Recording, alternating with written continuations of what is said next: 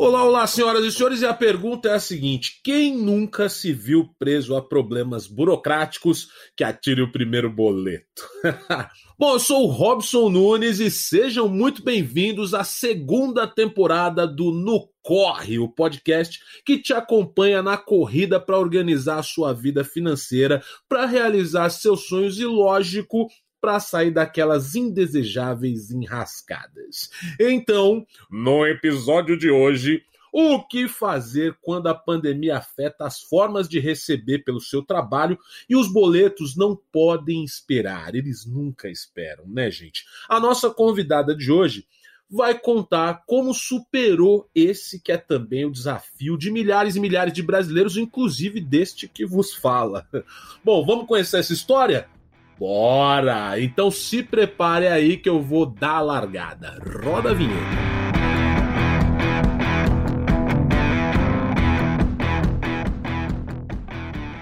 É, minha gente, já faz mais de um ano que o trabalhador brasileiro passa perrengue com o cenário de pandemia que nos encontramos.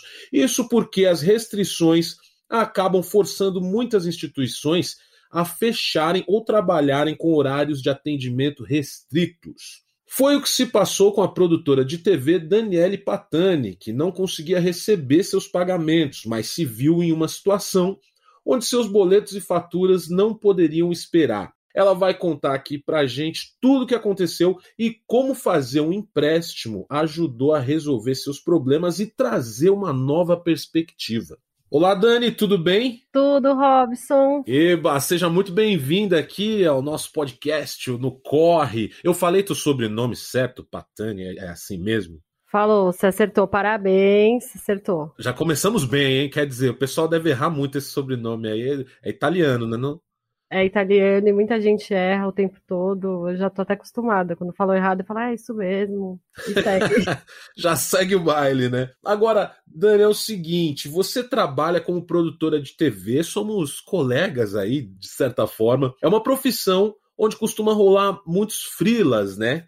É, conta pra gente aí como que é essa dinâmica. É o seguinte, eu já trabalhei CLT durante uns anos e depois eu fui tentar outras oportunidades, mas não apareceu e os freelas começaram a chegar, comecei a gostar dessa carreira solo, né? E financeiramente também estava compensando mais, porque por mais que era mais correria, se ganhava mais. E aí, com essa correria toda, eis que apareceu a pandemia no meu caminho. Se virar no meio disso tudo não é fácil, não, né, Dani? Aliás, legal a gente conversar aí pra galera conhecer um pouco mais do seu universo e tudo mais. Agora, no, no começo da pandemia, você começou a prestar serviços para uma nova empresa, não foi isso? E isso acabou te gerando um estresse. Conta essa história aí pra gente, como foi. Era março, né? Dia 5 de março, me ligaram para um projeto, um projeto que ia ser o projeto da minha vida. Aí eu falei que eu queria um pouquinho mais. A chefe da, da época falou: Eu consigo, vem pra cá. Era perto da minha casa, era tudo lindo. Até Eita que chegou o dia 19 de março. Esse dia eu nunca mais vou esquecer na minha vida. Eu ia chegar super atrasada no trabalho, né? Quando eu fui uhum. ver, tava sem trânsito, aquele dia mais ou menos, né? Falei, nossa, que estranho, não tem trânsito, tô com sorte, né? Aí cheguei rapidinho no trabalho, saí atrasada e cheguei cedo. Ninguém no escritório, eu falei, hum, o que que tá acontecendo? Aí a gente continuou trabalhando, e eis que eu comecei a escutar uma conversa de um é, técnico de segurança com a minha chefe. Era, tava no Viva Voz a conversa. Então, assim, ele estava explicando. A gente estava fazendo um reality sobre sobrevivência. A gente ia pegar principalmente regiões do norte do Brasil. Ia ser uma coisa assim: a gente ia colocar duas pessoas no, no meio do mato, literalmente, ia mostrar como se sobreviver durante uma, um certo tempo. E aí o que aconteceu? O técnico de segurança ligou pra gente, pra minha chefe, né? E ela pôs no viva voz, acho que era para todo mundo já escutar a bomba, né? Parecia que ela já sabia. Avisando que o seguro que cobre essas pessoas participantes não iria cobrir, porque estava rolando a pandemia. Na Itália o negócio estava pegando fogo. E aqui no Brasil estava começando e eles falaram seguro de saúde, seguro de vida e de saúde, falou que não iria cobrir o reality. Então, como que a gente ia poder colocar as pessoas no meio do mato sem o seguro cobrir? Não ia, né? não ia, né? tipo assim, não ia. E o cara começou a falar: Meu, na Itália o negócio tá pegando fogo, tá horrível, tá acontecendo isso. E começou a explicar tudo. O cara realmente sabia que o negócio ia ser feio, que só ia conseguir uhum. se realmente tivesse vacina, que não tinha outra forma da gente sair dessa, dessa cilada. Sim. E eu comecei a escutar e falava: não, não é possível que eu tô escutando isso. Eu acabei de entrar aqui, eu deixei outros trabalhos para vir para cá. E, tipo, Caramba. tava tudo perfeito. Eu tava fazendo um planejamento de trocar de carro, porque eu iria ficar no mínimo nessa empresa seis meses, eu tinha combinado. Tipo assim, pô, ia fazer um puto investimento, né? E aí. Uhum. Ia ficar no, seis meses para um frila garantido, pra gente que é frila, isso daí é, é, Deus falando com nós, pegando a gente no colo, você sabe, né? É outra história. E na época eu já tinha crédito pré-aprovado de um valor alto, bacana, tudo tava bem assim, vai lá, filha, assina esse papel. Eita, e aí o cara falando aquele papo que o seguro não ia dar, que não podia ninguém ficar no mesmo ambiente. Aí tinha uma equipe nossa fazendo scout. Scout é uma visita técnica, para quem não é da área, né? Só para explicar. Uhum.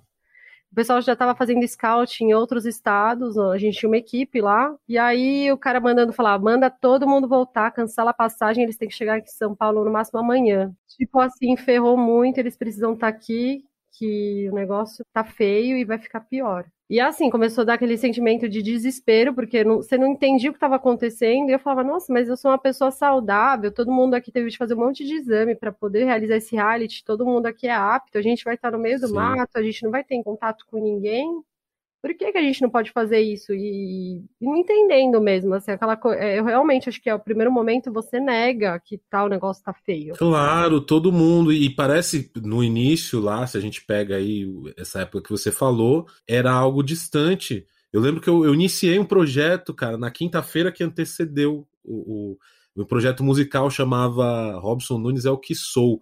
E aí, no dia, o pessoal começou a me ligar. E aí, vai rolar? Eu falei, vai, pelo amor de Deus, gente. Eu preciso garantir a temporada do lugar. E aí começou, de fato, uma insegurança. Eu lembro até que meu irmão falou: pô, não, eu não vou levar a mãe, cara, porque tá perigoso. Eu falei: não, então não vou ficar com essa responsa, não. Ainda bem que ele falou isso. E, e depois a coisa descambou. Mas, de fato, nesse primeiro momento, não se sinta sozinha. Todos nós achamos que, não, isso aí é, é longe, não vai chegar aqui. E chegou, né? E chegou. E então, isso eu também achei. Quando o cara tava falando, o técnico de segurança, eu achei, cara, eu acho que ele tá um pouco fora. Ele, tá, ele é um técnico de segurança, né? Por isso que ele tá falando isso. Mas na real, ele falou era verdade mesmo. O negócio não, não tava de brincadeira, e não tive mesmo o que fazer. E aí, a, o superior da minha chefe chamou a gente na sala dela e falou o seguinte: vocês vão trabalhar de casa e a gente vai ver o que vai acontecer. E a gente nunca mais voltou para o escritório. Só isso que eu tenho para dizer. Eita, nós. E tem um detalhe, né? Você falou que foi para um, um job maior aí, que era de seis meses e tudo mais. Você, como frila, às vezes te pedem para mudar a documentação da empresa, né? Você precisou mudar de, de, Então, nesse job, eles mandaram eu mudar de empresa. Eu estava com uma, uma, empresa com o KINAI, mandaram transformar em outra empresa, né? Porque o tempo ia ser maior de prestação de serviço e poderia interferir em outras coisas, né? Para deixar uhum. completamente. E aí eu estava ligando para o meu contador nesse meio tempo, né? E assim, já tinha passado os dados, tudo, o contador estava abrindo a nova empresa, vendo como a gente ia fechar que a gente tinha, né? Depois daí eu fui ligar para ele, ele falou: "Então, a junta comercial tá fechada, meu. A gente não vai conseguir lá assinar o papel e fechar outra empresa. A gente não tem o que fazer". Aí eu falei, ainda falei brincando para ele, falei: "Ah, então eu fico sem comer, porque se a junta comercial tá fechada, eu não vou receber, né?"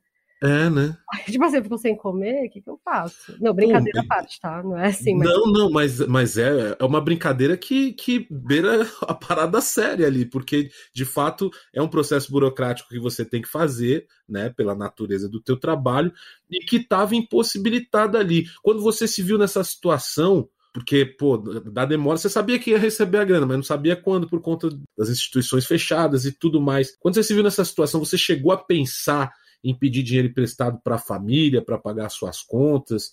Afinal, o boleto não atrasa, né? Tá sempre ali. Ah, e na verdade eu nem pensei nessa possibilidade porque eu não sabia quanto tempo ia demorar essa pandemia, né? E pedir dinheiro emprestado para alguém, ficar na dependência de alguém, sem a gente saber o que realmente vai acontecer, é muito duro, porque uma coisa é você pedir para uma empresa que é um business, né? Que é um negócio, que Sim. é tudo certinho, corretamente, e você tem um planejamento maior. Outra coisa é você pedir para um parente e você não conseguir arcar, porque poderia ser que demorasse seis meses para eu receber, um exemplo. Poderia, a gente não tinha ainda uma certeza do que ia acontecer, então eu preferi planejar no com o banco, né? Fazer um planejamento. Qual foi o momento que fez sentido para você recorrer ao empréstimo bancário? Você, você lembra a hora que você parou e falou: não, eu vou falar com o pessoal do Santander? Então, o que eu senti foi em abril, é, abril, dia 5 de abril, é, o meu contrato ficaria é, suspenso da empresa, pelo lance que a gente não sabia quando poderia voltar a trabalhar com a pandemia.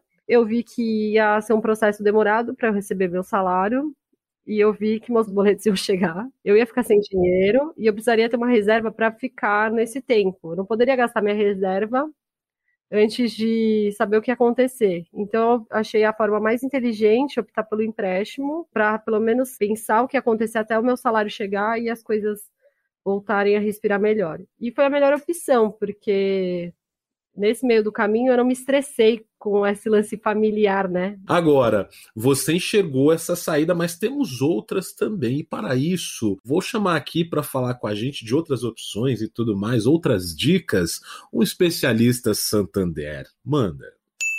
Olá, Robson. Bastante desafiante a história da Dani. Ela escolheu fazer um empréstimo parcelado. E não só isso, fez os cálculos, se programou e deu tudo certo. Mandou bem, Dani. E que outras opções também poderiam ser utilizadas além dessa que a Dani escolheu? Bom, temos várias. O importante é encaixar a melhor que funcione para você.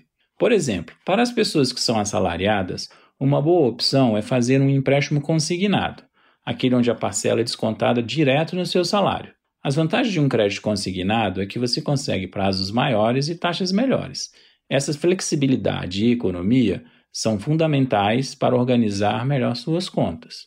Temos também as antecipações. Muitas vezes a pessoa tem um valor a receber lá na frente, como por exemplo a restituição do seu imposto de renda ou até mesmo seu 13º salário. Aqui no Santander, você antecipa esses valores e pode contar com esse dinheiro na hora, ajudando a resolver seu imprevisto. No caso da Dani, ela se planejou muito bem e percebeu que demoraria mais para voltar a receber da sua empresa. Então preferiu um prazo maior e garantiu alguns meses mais tranquilos. Mas para quem tem uma emergência mais curta, muitas vezes parcelar a próxima fatura do cartão, por exemplo, já resolve. E aquele dinheiro que você ia usar para pagá-la, você reserva para os outros compromissos. Aliás, aqui no Santander, você pode fazer isso não só com sua fatura de cartão, mas também com todas as suas dívidas. Com isso, você unifica tudo numa única operação e com uma única data de pagamento. Assim se organiza melhor, fica mais fácil controlar seus compromissos financeiros e ainda consegue até 59 dias para começar a pagar a primeira prestação, ou seja, organiza sua vida financeira e com um fôlego maior. Bom, esses são algumas das várias opções.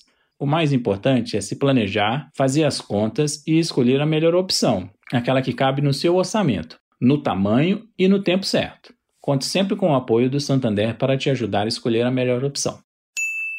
Muito bom, muito bom, várias dicas sensacionais, mas vamos voltar aqui para o empréstimo de Dani. O que a gente quer saber, né, Dani? Resolveu o problema? Valeu a pena fazer o corre? Valeu, opa, valeu. E se caso tiver outra pandemia, acho que vai ser minha opção, não sei, mas acho que pode ser. Foi muito rápido, sem burocracia. Consegui dormir à noite, porque eu consegui pagar os boletos que estavam. Não mexi no meu dinheiro de reserva, que foi mais importante ah, ótimo. Isso daí também é, que é a solução, ah. né? Que a gente não tem o que fazer, né, no meio dessa pandemia, então a gente tem que pensar em outras situações. Exato, não, e, e nem, e nem vou até isolar aqui que não venha outra, né?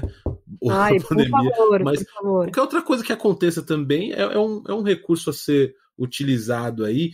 Mas uma curiosidade agora, porque ali você teve a solução imediata para aquele problema, mas você tem que pensar ali nas condições de pagamento também. Foram boas? Elas estavam dentro da tua realidade naquele momento ali, Dani? Sim, é, eu planejei para fazer em quatro pagamentos o empréstimo, então eu parei de pagar em, mais ou menos, acho que foi em setembro, não sei agora, não lembro mais ou menos, mas foi rápido, não foi demorado.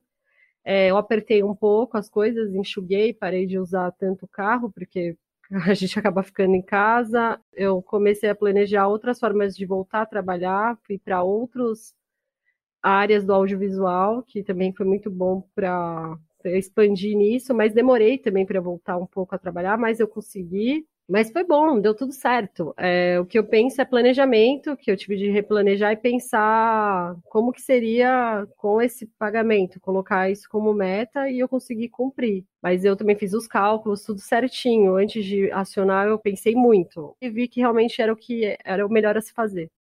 Ah, mas, mas eu acho que é isso, né? A gente, por mais que você esteja desesperada ali com a situação que está se apresentando, eu acho que tem que ter esse momento de respirar, pensar todas as possibilidades ali. É assim que tem que ser. É isso aí, Dani. Muito bom. É isso que eu chamo de planejamento, né? Sim. Tem um problema ali, foi lá e resolveu. É assim que é. Ô, Dani, agora para finalizar aqui, eu queria que você desse uma dica para a galera que está pensando em pedir empréstimo, mas de repente está com receio, ou então para aquele outro que nem está pensando, na verdade, ah, vou pegar essa grana aí, pronto, acabou. Eu queria que você falasse um pouquinho desse, desses conselhos aí para essa galera, você que viveu essa situação, né? Eu acredito que sempre ver os juros, saber fazer as, os cálculos e é isso, cara. É, é, é, o empréstimo, a gente é da cultura que pedir empréstimo, as novelas, televisão fala, ai, é um absurdo, não sei o quê, mas não é, ele te ajuda, assim, se você conseguir ver ele como seu amigo, as coisas dão certo, você segue bem, se você saber usar com sabedoria, eu acho que é o principal. Pô, sensacional, dica mais do que dada, Dani. Olha, muito obrigado, viu, por dividir sua história aqui com a gente. Eu tenho certeza que muita gente que está nos corres da vida aí vai se identificar com com seu foco e a sua persistência. De verdade, é, esse papo aqui foi inspirador. Começamos com o pé direito essa segunda temporada do No Corre. Obrigadão mais uma vez, Dani. Obrigado, Robson. Muito obrigado mesmo. Valeu.